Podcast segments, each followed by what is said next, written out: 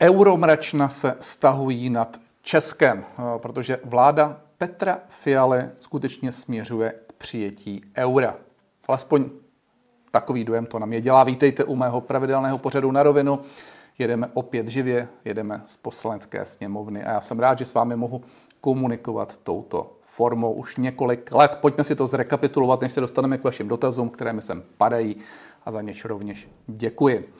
Eh, na konci roku eurofanatický ministr pro nic, pan Dvořák, vyzval k tomu, abychom zahájili diskuzi o přijetí eura. Napekl k tomu infantilně perníčky, europerníčky a v zásadě povznesli jsme se nad tím. Kdyby nepřišel pan prezident v novoročním projevu s tím, že skutečně vybízí k zahájení diskuze na třetí eura. To už byl silný kalibr, ne, že by k tomu pan prezident neměl žádné právo, nepochybně může říct, co e, zamýšlí, ale e, v každém případě e, předtím měla proběhnout diskuze na úrovni odborné, ta neproběhla, pokud neberu tedy jeho poradce, a v každém případě na úrovni politické, napříč politickým spektrem a s námi jakožto z nejsilnější stranou sněmovny o tom nikdo nejednal. Ale v každém případě to rozmíchalo diskuzi a v ní se ukázaly plusy, mínusy.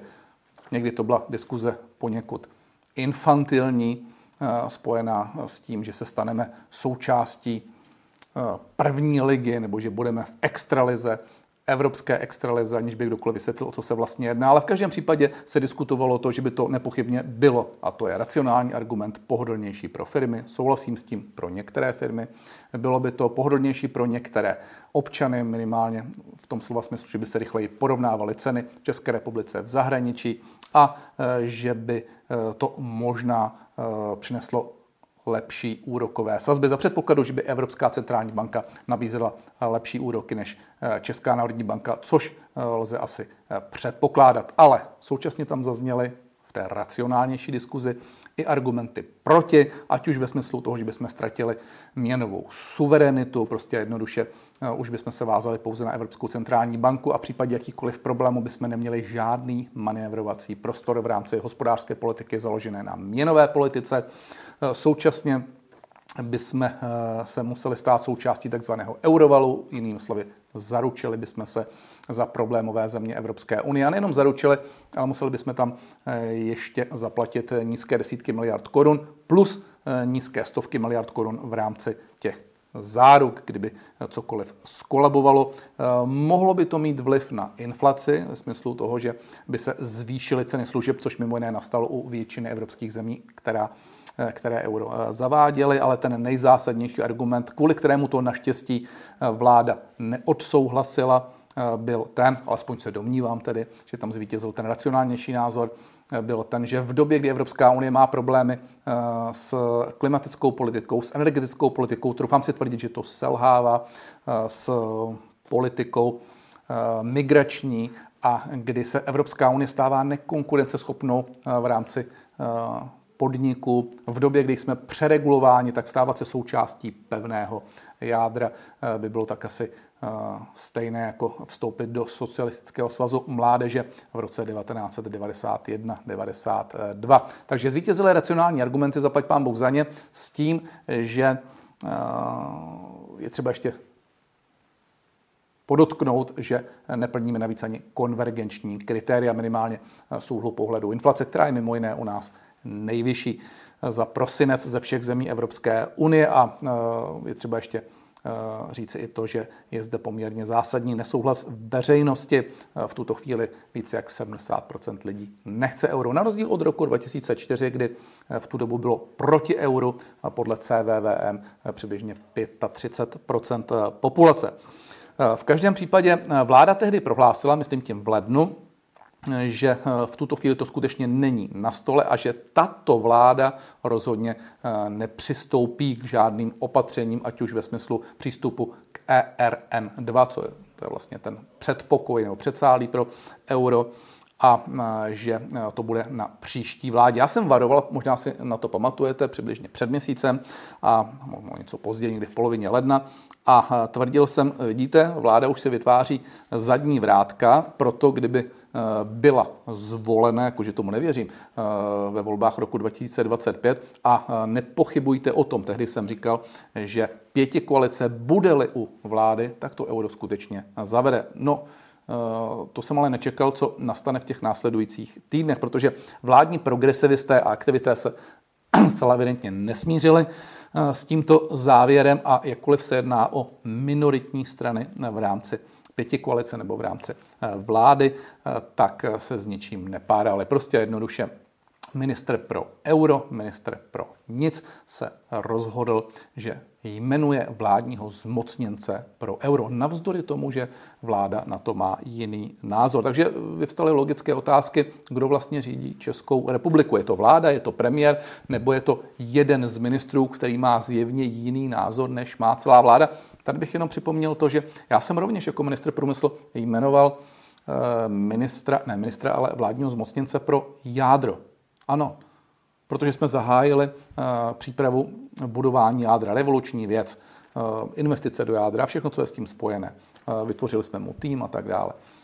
Ale toto jsem rozhodnul a tohoto zmocnice jsme jmenoval až teprve poté, co vláda odsouhlasila, že půjdeme cestou jaderné energetiky a dostal jsem k tomu jaksi souhlas. Nenapadlo by mi ani ve snu jmenovat zmocněnce pro jádro. Jakkoliv jsem si to vždycky přál, aby jsme jádro budovali, kdyby se vláda proti tomu postavila opačně. To znamená, kdybych k tomu nedostal ten souhlas. Takže pro mě naprosto nepředstavitelná věc to, co nastalo. Pomíjím to, že hnutí stan opět podrazilo eh, své partnery, což dělají vždycky, ať už eh, to udělali Pirátům v rámci parlamentních voleb, eh, nebo nyní, kdy pan vicepremiér Rakušan okopává vládě kotníky tím, že jezdí od hospody k hospodě, nic proti tomu, běžná kampaň, ale kdy tam eh, jak si kupuje společnost čes, aniž by se o tom třeba poradil eh, s vládou. Ale jak už říkám, existují určitá pravidla, přes která nejde vlak a pokud vláda s ničím nesouhlasí, není možné, aby se minister, notabene minister, který tam má v podstatě nulový vliv, toto vydupával a jmenoval si své zmocněnce. V každém případě ale Eh, podstatnější je to, co nastalo, nastalo eh, poté. Eh, pan premiér místo, aby okamžitě reagoval a domluvil se se svým koaličním partnerem na tom, že tento minister okamžitě skončí, protože to je něco nepředstavitelného, to, co udělal, tak cuknul, ukázal se jako nekonečný slaboch a ku podivu všechno je jinak. Takže závěr z takzvaného dohodovacího řízení které se vyvolalo v rámci pěti koalice, je takový, že vláda, dobře poslouchejte, ne, že to přehazuje na příští vládu, ale vláda si vyžádá stanovisko nervu, čili poradců, a to k vyhodnocení problematiky výhodnosti vstupu do právě toho ERM2, čili do toho předpokoje přijetí eura. Úplně něco jiného, než ještě říkali před třemi týdny a současně pověřili legislativní radu vlády, aby ehm, jak si zodpověděla otázky související se vstupem právě do tohoto mechanismu ERM2. Čili ještě jednou nikoliv příští vláda. Já jenom podotýkám, zadali to nervu, ačkoliv mají stanovisko od České národní banky a mají stanovisko od ministerstva financí, které každoročně vyhodnocuje, stejně jako Česká národní banka, naší pozici vůči případnému vstupu do eurozóny a ta jsou negativní. Takže vláda ignoruje stanoviska, nebo minimálně ministr eh, pro EU a v každém případě premiér eh, ignoruje stanoviska eh, veřejných institucí, dokonce i ministerstva a vychází vstříc všem euro hujerům, euro optimistům, ale v každém případě euro fanatikům, kteří chtějí eh, v nejbližší době euro zavést. Pro mě naprosto, naprosto eh, nepochopitelné. To znamená, zcela zjevně vládu řídí aktivisté, řídí progresivisté, nikoli v premiér. A toto není kompromis, toto je kapitulace pana premiéra, který jenom proto, aby udržel tuto nesourodou koalici, tak dává v šanc to, že navzdory přání veřejnosti, navzdory ekonomické situaci v rámci eh, Evropy, navzdory politické situace v rámci Evropy, navzdory tomu, že se změnila celá řada věcí, tak je připraven skutečně zahájit diskuze o vstupu do ERM2. A ještě jednou musím připomenout, navzdory závěrům České národní banky, navzdory dokonce závěrům ministerstva, ministerstva financí. E, já mohu s vládou nesouhlasit v mnohých věcech. E, například v tom, že e, naslibovala, že nebude zvyšovat daně a všechny je zvýšila.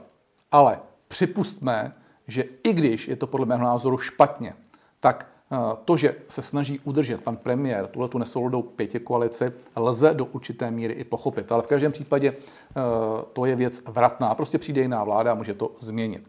Ale to, že se bere jako rukojmí naše firmy, naše občany, protože zdaleka ne všechny firmy jsou proto, aby se euro zavedlo, a je to akt nevratný, tak to je v dané chvíli neodpustitelné, je to neomluvitelné a znovu opakuji, jedná se o změny, které mohou být nevratné. Takže to je to, co jsem chtěl říct. Dneska jsem k tomu vystoupil poslanské sněmovně. Požádal jsem vládu, aby k tomu vystoupila, aby otevřela tenhle ten bod, aby vysvětlila, co tím vlastně míří, eh, k čemu vlastně míří. Protože, aby jsme si rozuměli, chodili za mnou poslanci pěti kolece, nebudu říkat z jakých stran, a říkali mi, pane Havličku, buďte klidný, tato vláda nikdy k tomu nedá povolení a nezahájí se ta příprava eh, ke vstupu do eurozóny. Je to jenom ústupek k pěti koaličním partnerům.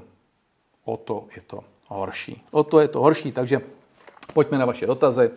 Hanka, zdravím. Tak, jak jsem se dočetla, že za sprosté nadávky a vyhrožování soudců může hnutí ano, co si ještě nevymyslí, rozmíchávání nenávisti u lidí a tak dále. Přesně tohle ale dělá vláda. No, eh, je to neuvěřitelné, co eh, letí éterem. Eh, za to, že soudci ústavního soudu musí poslouchat nadávky, a je to nepřijatelné pro mě, a řekl bych to kdykoliv, prostě po to se nemůže nikdo soudný podepsat. Takhle nemůže fakt opozice. Za to může pochopitelně tato vláda, protože začala tuto hru. Ona protlačila valorizaci penzí přes nepřijatelný stav legislativní nouze. Všichni věděli, a konečně i ten ústavní soud to přiznal, že vláda měla počítat s tím, že uh, ta inflace se v lednu přehoupne přes tu hranici, uh, o které byla řeč, a že tím pádem se bude valorizovat. Ale je pravda, že podle práva, a soud rozhodnul z úhlu pohledu nikoli v pravdy, ale z úhlu pohledu práva, uh, Teoreticky ten minister financí toto nemusel vědět, když to říkala Česká národní banka, říkala to Český statistický úřad, říkala to Národní rozpočtová rada. A přesto to ta vláda uh, neučinila, nedala to do rozpočtu a na uh, sílu to uh, nadspala až po prezidentských volbách. Každý si o to udělá svůj závěr. Znovu říkám, my respektujeme rozhodnutí ústavního soudu, nesouhlasíme s ním, ale v každém případě, konečně řekl to ten ústavní soud, ten ministr financí měl s tímto počítat. To, že dneska lidé vyhrožují ústavním soudcům, je chyba, ale ten, tu příčinu hledejme u toho, když ta vláda šla takhle přes vint. A proč tomu tak bylo, já si myslím, že to všichni domyslíme. Pan Pazu, dobrý večer, pane Havlíček. Myslíte si, že koalice zítra schválí schůzi a premiér bude vysvětlovat, jak to bylo s penězi v Kampelice? Já tomu nevěřím, myslím si, že tam eh, sedět nebude, že bude někde schovaný. Já nevím, jestli tam bude sedět nebo nebude sedět, pokud eh, má alespoň trochu soudnosti a je chlap, tak si tam sedne a řekne k tomu svoje. Eh, pokud nikoliv, tak je to jeho vizitka. V každém případě představte si, že by něco podobného nastalo u nás, co by dělala opozice, kdyby my jsme se do téhle šlamastiky dostali. A je to šlamastika a nepodceňujme to. Nejde zdaleka jenom o to, že pan premiér je popleta a neví, že je podílníkem, nikoli pouze středatelem.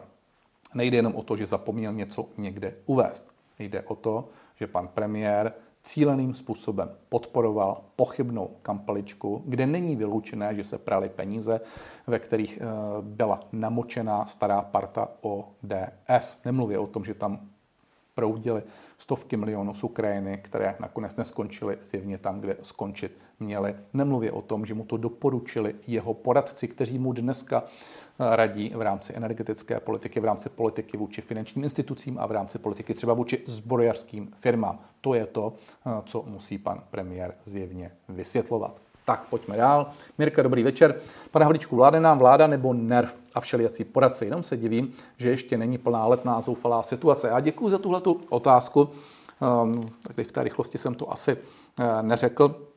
Pouze jsem zmínil, že se vláda vyžádá stanovisko NERV ohledně toho, jestli jsou, doslova to je tady napsáno, um, stanovisko stran výhodnosti vstupu České republiky do eurozóny, respektive do ERM2, což je předpokoj, uh, předpokoj přijetí uh, eura. Opravdu tohle to nechápu, kdo vlastně řídí Česko. Vláda řídí Česko. Já rozumím tomu, že vláda zadává nervu určité úkoly, ale vláda tady má podklady. Ještě jednou, od České národní banky, od ministerstva financí. Není to nic jiného než alibistické přehození problému na podzim.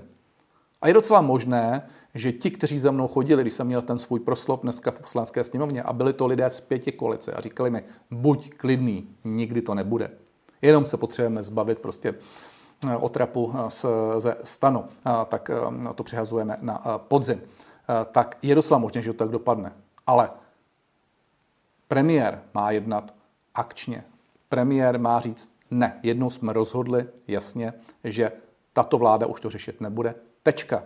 Pane ministře, zbavte se svého zmocněnce, jestli máte rád euro v pořádku, ale bude to řešit až vláda příští. On místo toho udělá to, že přehodí to rozhodnutí na podzim, s tím nechce vyjádří nerv. To je to, co mi na tom vadí, takže uvidíme, jak to na ten podzim bude vypadat, jestli měli pravdu ti, co za mnou chodili a uklidňovali mě, anebo jestli je to opět nějaký vládní švindl. Fakt nevím. Tak Eh, radím, eh, ty ceny potravin stále hrajete od sebe do autu. Eh, tak znovu, dnes Lidl, máslo 42,50 a při aktivaci jejich kuponů 25,50. Není to průměrná cena, ale cena tržního lídra. Průměrná cena není všechno, doučte se to, píše Radim. A ano, je to značka Pilos, tedy a tak dále. Není to z vašeho holdingu ani ubrečeného pana Teplého z Madety. Pokud vám jde o lidi, pak nízké ceny potravin berete jako výhodu a neměl byste lhát a šířit paniku, že ceny letí nahoru, když naopak padají. Já děkuji Radimovi, protože vím, že Radim nám tady dává eh, vždycky exkurzi o tom, jak stojí jednotlivé potraviny, za což mu děkuji. Tak jsem se na to mrknul, protože vím, že vždycky vytahuje to máslo, takže Radíme ještě jednou. Píšete, eh, že máslo stojí v Lidlu 42,50, Eh, já jsem se podíval do Teska. Mm, je to, řekněme, eh, řetězec, který nemá ani nejvyšší ceny, ani nejnižší ceny. Asi všichni si uvědomují, že tam běžně kupujeme. Takže másle, eh, tři másla jsem tam našel. Z Madety, to nejprodávanější 58,33, takže to je zásadní jiné, než píšete vy. Milko, to je ten socialistický přebal, jsem tam viděl, to znáte, takový ten stříbrný, 55,41. A Tatra, to je farmářské máslo, 53,46, čili Eh, docela eh, jako vyšší ceny, než píšete vy, 42,50. Nicméně já nespochybnuju, že jste někdy možná našel na nějakém vyhledávači nebo v nějakém vašem krámku, kde nakupujete levnější cenu. Stejně tak najdete, radíme, cenu vyšší. Čili právě proto se počítají ty ceny průměrné. Eh, čili to není o tom, že někdo něco někde najde levnější. Je to o tom, jaká je cena, ze které se potom počívá, eh, počítá třeba eh, ta průměrná cena i v rámci takzvaného spotřebního koše, jestli vám to někdy něco říká. Vy tady píšete, někdy jsem to tady viděl v rychlosti. Hmm, průměrná cena není všechno, doučte se to. No, průměrná cena je právě základ. Eh, když tak se mrkněte, jak se počítá inflace, pokud vám to něco říká, mrkněte se, eh, jak se to počítá ze spotřebního koše, tam se právě berou průměrné ceny. Vždycky najdete něco levnější. Prostě je, je, je normální. Takže prosím, doučte se to. Eh, kdybyste u mě dělal zkoušku na vysoké škole, tak se omlouvám, ale v tomhle tom byste fakt neprošel a není to nic osobního. A jenom vám ještě připomínám jednu věc, radíme.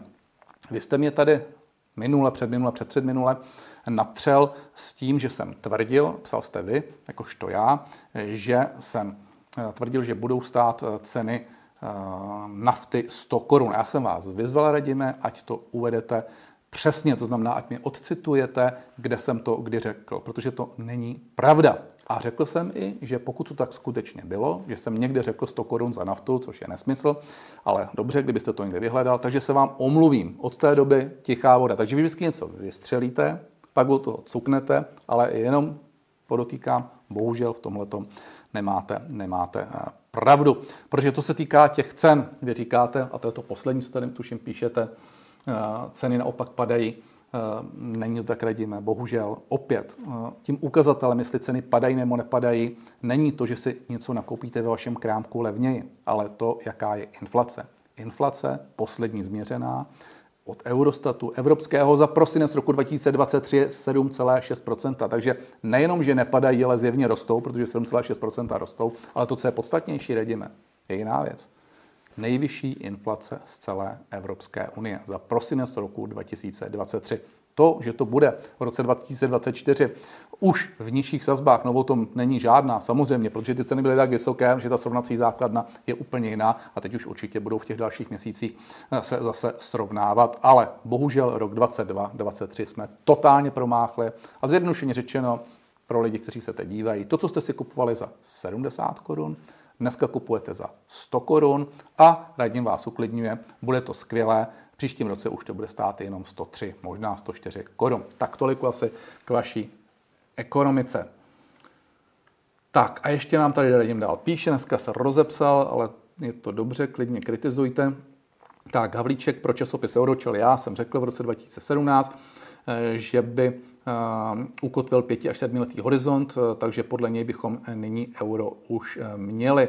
Euro nás nemine, píšete, co jsem řekl já v roce 2017, neudělá z nás sice samo o sobě šampiony Evropy, ale dlouhodobě je to méně rizikové řešení, než držet korunu. Neznamená to, že se musíme do eurozóny ujersky tlačit, stůj co stůj, v nejbližší době, ale ukuvtit 5 až 7 letý horizont dává smysl a tak dále. No ano, máte pravdu, tohle to jsem přesně řekl v roce 2017 v době ale, kdy euro, respektive eurozóna, nebo říkáme rovnou Evropská unie, nebyla v problémech, ve kterých je dneska. Protože radíme, nepíše se rok 2017, píše se rok 2024 a máme za sebou úplně spackanou klimatickou politiku Evropské unie, totálně spackanou energetickou politiku Evropské unie, máme za sebou neslavnou migrační politiku, dokonce nejen za sebou, ale možná dokonce ještě před sebou. Evropská unie totálně přeregulována, zatímco ještě v roce 2017 Evropská unie zdatně nebo jakž takž alespoň vzdorovala Číně, vzdorovala Spojeným státům americkým, tak dneska prakticky ve všem prohrává. Rozumíte jedné věci? Evropská unie se změnila a na to my musíme reagovat. To je prostě realita. K čemu bych to přirovnal? Třeba eh, k tomu, že tato vláda, které tak fandíte, anebo říkejme eh, lidé ze stran, eh, kteří dnes řídí Českou republiku, zejména ODS a Spol, Topka a tak dále, nadšeně přikývávali, víte komu? Putinovi. Ano, jezdili tam s ním na besedy. Byl tam jak eh, premiér Topolánek, byl tam jak eh, premiér Nečas a společně tam popíjeli vodku, kaviár, ale hlavně plácali se po ramenou a tvrdili, kterak je to pragmatický politik a chtěli prohloubit vztahy s Ruskem. A víte, proč to říkám? Ne protože jim to vyčítám. Bylo to tenkrát pragmatické z jejich strany. Měli nějaký názor. Zeptejte se, jaký dneska mají názor na Putina. No nepochybně vám řeknu něco úplně jiného. A já jim to nevyčítám, že to bylo před deseti nebo před 15 lety. Já ti jenom chci říct, že v té době byla nějaká situace, bylo nějaké prostředí. A oni měli v té době nějakou pozici vůči Rusku. Dneska ji změnili. Tečka. Rozumíme si? Tak. Rajka, zdravím. Kolik by měl být kurz eura ke koruně, aby obyčejný člověk nešel s životní úrovní dolů? Při dnešním kurzu, já to vše spočítala, píše Rajka, převedla příjem, odžetla vše, co musím zaplatit. Katastrofa. Mám na Slovensku příbuzné, ještě si nezvykli, životní úroveň pro přijetí eura klesla. Eh, no, eh, já vám neumím říct, jaký je eh, ideální kurz. Dneska je ten kurz kolem 25 korun za euro a pochopitelně každý se na to dívá jinak. Vy to můžete vnímat jinak a já s vámi souhlasím v tom, že máte obavu, že zavedení eura by bylo následováno zvýšením cen každém případě lze předpokládat, že by se zvýšily ceny služeb, ale pravděpodobně by toho využili i obchodníci, alespoň ve většině zemí to tak skutečně nastalo v Evropské unii. Jinak se na to můžou dívat ale eh, třeba obchodníci, jinak se na to můžou dívat podnikatele v průmyslu a tak dále, jinak exportér, jinak importér. Čili eh, není nikdo geniální, aby řekl, toto je ta ideální cena koruny, eh, která by měla být zafixována v rámci ERM2, to je vlastně ten předpokoj pro EU, protože vždycky někoho naštvete, vždycky někoho uspokojíte. Proto já říkám, není možné se řídit pouze eh, jedním segmentem, nebo říkáme jednou skupinou obyvatel, třeba exportéry, jakkoliv je chápu, že by jim to třeba pomohlo, i když je pravda, že i oni si už dneska, na rozdíl třeba od toho roku 2017, mohou účtovat v eurech, pochopitelně berou si úvěry v eurech a tak dále, mají účty v eurech. A musím se na to dívat i z úhlu pohledu jiných skupin obyvatel. Prostě nemůžeme mít sobci, tečka. Tak. Omega nám píše, kdyby se sjednotila mimo parlamentní opozice, kterých mimochodem bylo 18 a měli by 1 milion voličů, tak by se dostali do parlamentu. Jaká by to musela být strana, aby s ní šlo ano do koalice? Víte, že já se tomuhle ne cíleně vyhýbám, ale prostě to dneska nemá cenu uh, tvrdit, co by bylo, kdyby bylo. Dneska jsme v nějaké situaci, že milion hlasů propadlo, jsme v situaci, kdy díky tomu se náhodou dostala pěti koalice k moci, protože sami z toho byli překvapeni, což mimo jiné jste viděli i na tom, že nebyli vůbec připraveni vládnout neměli připravené ministry, lovili je jak králíky z klobouku, mimo jiné také tam třeba přistál parašutista pan Síkela, eh, kterému zavolali, jestli by nebyl ochoten vzít eh, tento rezort, protože neměli vůbec nikoho na to. On na to kývnul, jak to dopadlo, všichni, všichni, všichni vidíme, čili nebyl absolutně připraven. No a eh, co by bylo, kdyby bylo, nemá cenu dneska řešit. Dívejme se na to, co bude. A my musíme udělat všechno pro to, aby jsme zvítězili dominantním způsobem, to znamená s velkým náskokem, protože musíme být realisté v tomto. Nepochybně opět bude svatá válka proti hnutí ANO a, a všichni, kdo budou a, mít co společného s pěti koalicí, tak se spojí proti nám. Dobře, to je běžný politický boj, my se toho nebojíme. Eh, věříme, že upracujeme, věříme, že vás přesvědčíme argumenty, věříme, že vás přesvědčíme tím, že máme schopnější lidi a eh, že zvítězíme tak, že nakonec to budeme my, kdo bude sestavovat vládou. S kým to uvidíme podle toho, jak dopadnou volby a jedna z úhlu pohledu matematiky, ale zejména z úhlu pohledu toho, kdo bude připraven akceptovat náš program. To je pro nás rozhodujícího. Nechceme se dostat do toho, do čeho se dostala tahle ta vláda, kde tam spíchli dohromady program pěti stran eh, od Šumavy k Tatrám. Každý pes náves a podle toho taky to vládnutí vypadá. Miroslav, Dobrý večer, rád bych vaší předchozí vládě poděkoval za započaté opravy nádraží, konkrétně nádraží v Břeclavi. Neskutečně se povedlo a nádraží v Teplicích, to bude perla České republiky, snad to bude pokračovat. Já děkuji. Eh, nemá cenu asi opakovat to, co jsem řekl mnohokrát. Nastoupil jsem na ministerstvo dopravy, rozpočet byl přes 80 miliard, to bylo v roce 2020 a končil jsem rok s finále 120 miliard. Nikdy nebyl větší skok v rámci investic do dopravy. Ten další rok jsme to ještě zvýšili na 127 miliard a vytvořili jsme základnu pro ministra Kupku, který díky tomu dneska může stavět, protože jsme mu to rozestavili a tak dále. A ano, ta nádraží, nádražní budovy, zastávky a tak dále byly rovněž jednou z těch významných investic. Dělali jsme přibližně 120-130 rekonstrukcí a modernizací v roce a dokončilo se vždycky přibližně 70-80 z nich, takže to tady nikdy historicky nebylo. K tomu bych mohl připočíst ještě že jsme eh, investovali 150 až 200 železničních přejezdů ve smyslu zabezpečení, rovněž důležitá věc, a eh, že jsme investovali jak do koridorových tratí, tak do lokálek a současně jsme zahájili projekt vysokorychlostních tratí. Tak, HM nám píše, dobrý večer, pane Havlíčku, je nějaká šance, že vám ta pětižumpa schválí alespoň jeden návrh na pořad schůze, tak jako například včera, sledují pravidelně, ale za dva roky vám neschválili vůbec nic. Jak dlouho budeme ještě snášet tu bezbřehou aroganci? Vím, odpovíte za dva roky, ale mám strach, že se tam zabetonují už na pořád zlatá doba před revolucí. Tak, já s vámi nesouhlasím. Doba před revolucí nebyla zlatá. Já jsem ji prožil, 20 let jsem v ní žil a uh, nikomu nepřeju, aby jsme do té doby vracel ve smyslu toho, jak zde fungoval parlament, demokracie a tak dál. Čímž neříkám, že tahle ta vláda to dělá dobře, dělá to katastrofálně, ale trufám si tvrdit, že od té revoluce zde horší vláda skutečně nebyla, ale nesrovnával bych to s tou dobou předrevoluční. Čímž neříkám, že tady nejsou výstřelky, které skutečně svádí k tomu, eh, že eh, používají podobné maníry. Řekl bych například pana premiéra, který eh, jezdí po zemi a eh, se zdviženým prstem říká pozor, ty zisky eh, v tomto oboru, v tomto odvětví jsou příliš velké. Ano, já jsem řekl, že to je jakešovský přístup a zatím si stojím. Ale stále bych jako byl dalek k tomu, že by říkal, že to je jako v 80. letech. Některé prvky se tam sice objevují, ale není to, není to o tom. A jak dlouho to bude? No ano, máte pravdu, jste tady napsal. Píšete, že stejně řeknu, že to bude za dva roky. No, tak dobrá zpráva je už ne za dva roky. Už se to krátí a já věřím, že to dopadne, že to dopadne dobře. Garantuji vám, že proto uděláme všechno. Jarda, dobrý den, pane Karle. Na zítřek přeju dosti munice na fialovou kampeličku. Mám ovšem obavu, že veškeré argumenty pro pana Fialu nebo po panu Fialovi sklouznou jako co si po Vixlajvantu. No tak uvidíme, jak to tady bude vypadat. Uh, Hana, nic suchá není na panu Babišovi. za Pekarová a spol jsou na koni, že jim estebák nevadí na hradě. Zajímavý fakt, mě to štve. Dvojmetr Patrika Nachra. Markněte se na to někde. Uh, Ivan. Mi tady skočilo se dolů, tak chvíličku, tyjo, zase otázek, obrovský množství. Rozhovor v hospodářských novinách s panem Kupkou. Rozběhli jsme přípravu, zřejmě říká pan Kupka, deseti PPP projektu.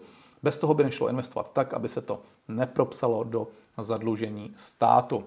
A Ivan píše, samozřejmě, že to zaplatí daňový poplatník. Myslíte, že tomu pan Kupka opravdu věří nebo jen lže? No, tak PPP projekt je správná cesta.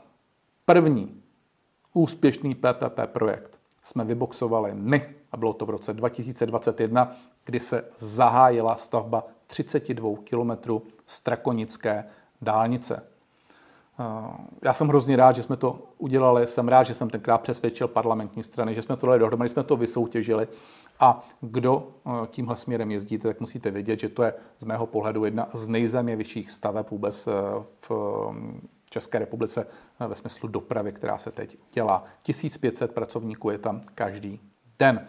A v tomto roce, tuším někdy v prosinci, by mělo být všechno hotovo. Je to projekt, na který jsem neskutečně hrdý a jsem rád, že funguje. A ano, i my podporujeme to, že ministerstvo dopravy pokračuje v přípravě PPP projektu. Znova říkám, pokračuje, zatím se od té doby žádný nezahájil, ale na druhou stranu zase uznávám, že eh, to není otázka jednoho měsíce, ten projekt se připravuje vždycky rok, dva, dokonce možná až tři.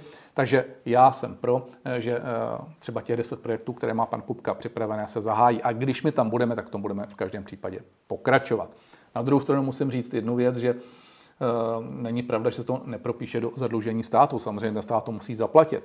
Dokonce ten PPP projekt je o něco dražší, než kdybychom zaplatili hotově. Ale rozkládáme to do času a tím, že to eh, investuje hm, konzorcium, eh, které to poté v podstatě splátkuje státu po dobu třeba 20-25 let a Eh, má ve své režii údržbu, což je samozřejmě promítne do té ceny, no tak eh, to pro ten stát dopadne tak, že sice zaplatí v eh, součtu více, to je stejně jako když si vezmete nějaký úvěr, ale na druhou stranu nemusí to platit teď a odpadá mu starost nejenom s tou vlastní investicí, ale současně i s údržbou po dobu, dejme tomu těch 20 až 30 let, ale v každém případě se to toho rozpočtu samozřejmě dotkne, akorát, že to bude rozložené do času, to je stejně jako když se vezmete barák na hypotéku, tak nemůžete říct, že se to nedotkne vašeho rozpočtu. Nedotkne se tohoto okamžitě, ale v čase pochopitelně ano, dokonce o něco víc, než byste to pořizovali okamžitě.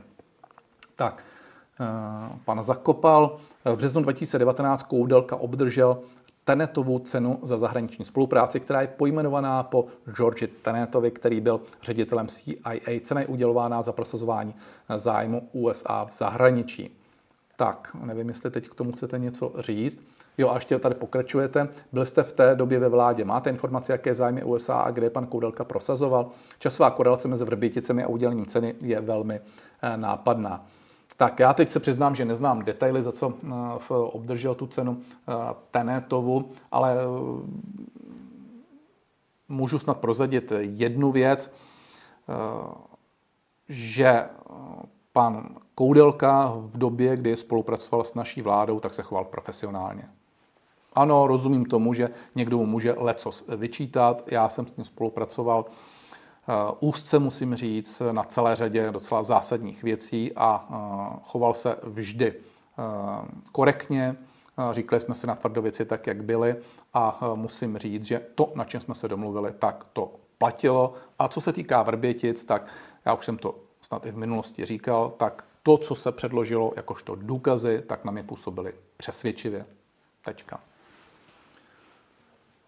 Tak, Josef Hubík nám přijde dobrý večer, my jemu také. Ivan, jaký máte názor k připravované novele zákonníku práce výpověď zaměstnanci bez udání důvodu? Mějte se pěkně. Měl by to být kompromis. Nemůžeme to vychylit ani na jednu stranu, kdy v podstatě bude výpověď, kdy si každý bude moct dělat, co chce ze zaměstnavatelů, ale na druhou stranu nemůže být ani nekonečná ochrana zaměstnanců, notabene v situaci, kdy je zde nízká míra nezaměstnanosti a skutečně eh, trh práce se stává jednou z bariér dalšího rozvoje firm a tím pádem i celé společnosti i státu. O to musí jednat tripartita a já bych eh, prosazoval to, aby se našel určitý kompromis. Tak, Luke, bude kandidovat sobotu na čelní funkce v hnutí? Ehm, možná se to už někde i viděl, myslím, že to Četka psala. Ehm, na předsedu bude kandidovat pan Babiš, já kandiduji na prvního místo předsedu a poté je sestava ehm, dalších místo předsedů. Jsou to lidé, kteří si myslím jsou dostatečně eh, známi, ať už je to paní Šlerová, pan Vondráček, ať už je to pan Brabec. Eh, myslím, že eh, solidní počet nominací má i pan poslanec Králíček který je z regionu Prahy. A teď je tam celá sestava dalších lidí, kteří kandidují do předsednictva. Uvidíme, koho nakonec s ním vybere, ale jsem přesvědčen, že by se neměla měnit ta hlavní sestava. Prostě jednoduše proto, protože se nám daří. A silná sestava, která má dobré výsledky, tak podle mého názoru by měla pokračovat i nadále. Jiná věc by byla, kdyby jsme letěli dolů s preferencemi, ale hnutí ANO je dneska na preferencích, na kterých nikdy nebylo. Blížíme se 34%. Třetina lidí České republiky jde za námi. Posílili jsme od posledních parlamentních voleb, rozdělili jsme si kompetence. Pan Babiš eh, hnutí jakožto manažerské řízení hnutí a regiony, eh, Alena Šilerová eh, poslaneckou sněmovnu, já stínovou vládu a týmy expertů a je vidět, že voliči to berou, je vidět, že to bere společnost a mm, že posilujeme. Dokonce je i zřejmé, že bereme voliče z pěti koalice. Podle našich interních průzkumů od renomované agentury jsme přebrali 10% voličů spolu, což si myslím, že není málo od samozřejmě parlamentních voleb. Takže v tomto případě z mého pohledu není důvod pro to, aby jsme jakkoliv nebo zásadním způsobem přepřáhli. Ale uvidíme samozřejmě, jaký názor na to bude mít sněm hnutí. Ano, s jakým programem se ptá Luke, půjdete do eurovoleb s pozitivním proevropským, tak jako vaši spojenci z Renew nebo s euroskeptickým nacionálním, jako konzervativci a národci typu ODS nebo SPD? Eh, já bych řekl s pragmatickým postojem. Ani euro hujeři, ani uh, ti, kteří by uh, uvažovali, že by snad chtěli dokonce z eura nebo z EU vystoupit. V žádném případě. Budeme kritizovat to, co se dělá v Evropské unii špatně a je to hodně. Za, to poslední, za ty poslední roky se skutečně udělala celá řada věcí velmi špatně, ještě jednou zopakuji, špatná klimatická politika, selhává naprosto, naprosto selhává energetická politika. Pro mě je nepřípustné to, že eh, spotřebitelé a firmy nakupují eh, plyn několikanásobněji dráž než ve Spojených státech, když se k nám ten plyn ze Spojených států notabene v současné době v podobě LNG dováží. Jsem zásadním způsobem proti nastavené migrační politice, která se může stát skutečně zhoubou pro Evropskou unii, pokud budeme pokračovat tak, jak eh, Evropská unie eh, v té poslední době činí eh, a prostě neberu to, jaká je zde míra regulací a nebudu se dívat na to, že evropské firmy se stávají nekonkurenceschopné vůči Spojeným státům, vůči Číně a tak dále. A to je to, co budeme nejenom kritizovat, ale ukazovat i to, jakým způsobem bychom to řešili. Takže to bude naše pozice vůči volbám do Evropské unie. Faním vám i celému hnutí, píše Robert, já mu děkuji. Eh, velké množství z eh, vás eh, zde píše, že nám drží palce. Karel píše panu Dohnalovi, že je dělník, pro mě má euro smysl, až bude za 12 korun, za 7 korun, tak to zase s tím bych nesouhlasil. Robert, to by úplně zničilo náš export. Eh, Robert, eh, vláda, když řekne nikdy, tak člověk neví, co od ní čekat. Josef, eh, pěkný večer pro zvýšení invalidní důchodu mám 10 390 korun plus příspěvek na stacionář. Když vše zaplatí, zůstane mi 2300 korun za měsíc. Je to normální? No, je to smutné. A je to to, hm, proč jsme mimo jiné byli proti tomu, aby se změnily valorizace já jsem opravdu od rána do večera, když jsem ve sněmovně, mezi vámi jezdím za lidmi, jezdím do průmyslu a tak dále a e, ty příběhy slýchávám. Jestliže někdo uh, žije například v Ostravě, kde jsem byl nedávno a platí 10-11 tisíc korun za bydlení, 5-6 tisíc korun za dvoupokojový byt ve smyslu energií a má důchod 20 tisíc korun, tak si každý dopočte, že mu zůstává 3 až 4 tisíce korun na co? Na stravu, uh, na léky, na ošacení nebo třeba na to, aby si zaplatil mobilní telefon, aby se mohl někam dovolat. Jinými slovy je to 100 korun na den. Prosím, pěkně překlopte si to do nějakého rozpočtu a zkuste, zkuste si uvědomit, co to všechno pro ty lidi obnáší. Takže to je to, proč jsme nechtěli třeba, aby se měnila valorizace důchodu a proč jsme tvrdili, že není možné skupinu, která se nemůže bránit, tímhle tím způsobem odrbat. Notabene v situaci, kdy to bylo kvůli inflaci, kterou nezvládla tato vláda. Notabene v situaci, kdy například církevní restituenti dostávají vyplacené úroky ve vazbě na inflaci. Takže jedna skupina to dostává, druhá nikoliv. U těch církevních restituentů je to kolem 8 miliard korun za rok navíc. Já vám děkuji moc krát. Jsem rád, že jste se dívali dnes, už ale eh, jsme 10 minut přes celou a budu se s vámi opět těšit v neděli na viděnou. Jinak neděli, se budete chtít dívat, tak jsem tentokrát eh, v duelu s panem ministrem Kupkou na nově za 5 minut 12. Mějte se hezky a budu se těšit opět na vaše dotazy. Naschledanou.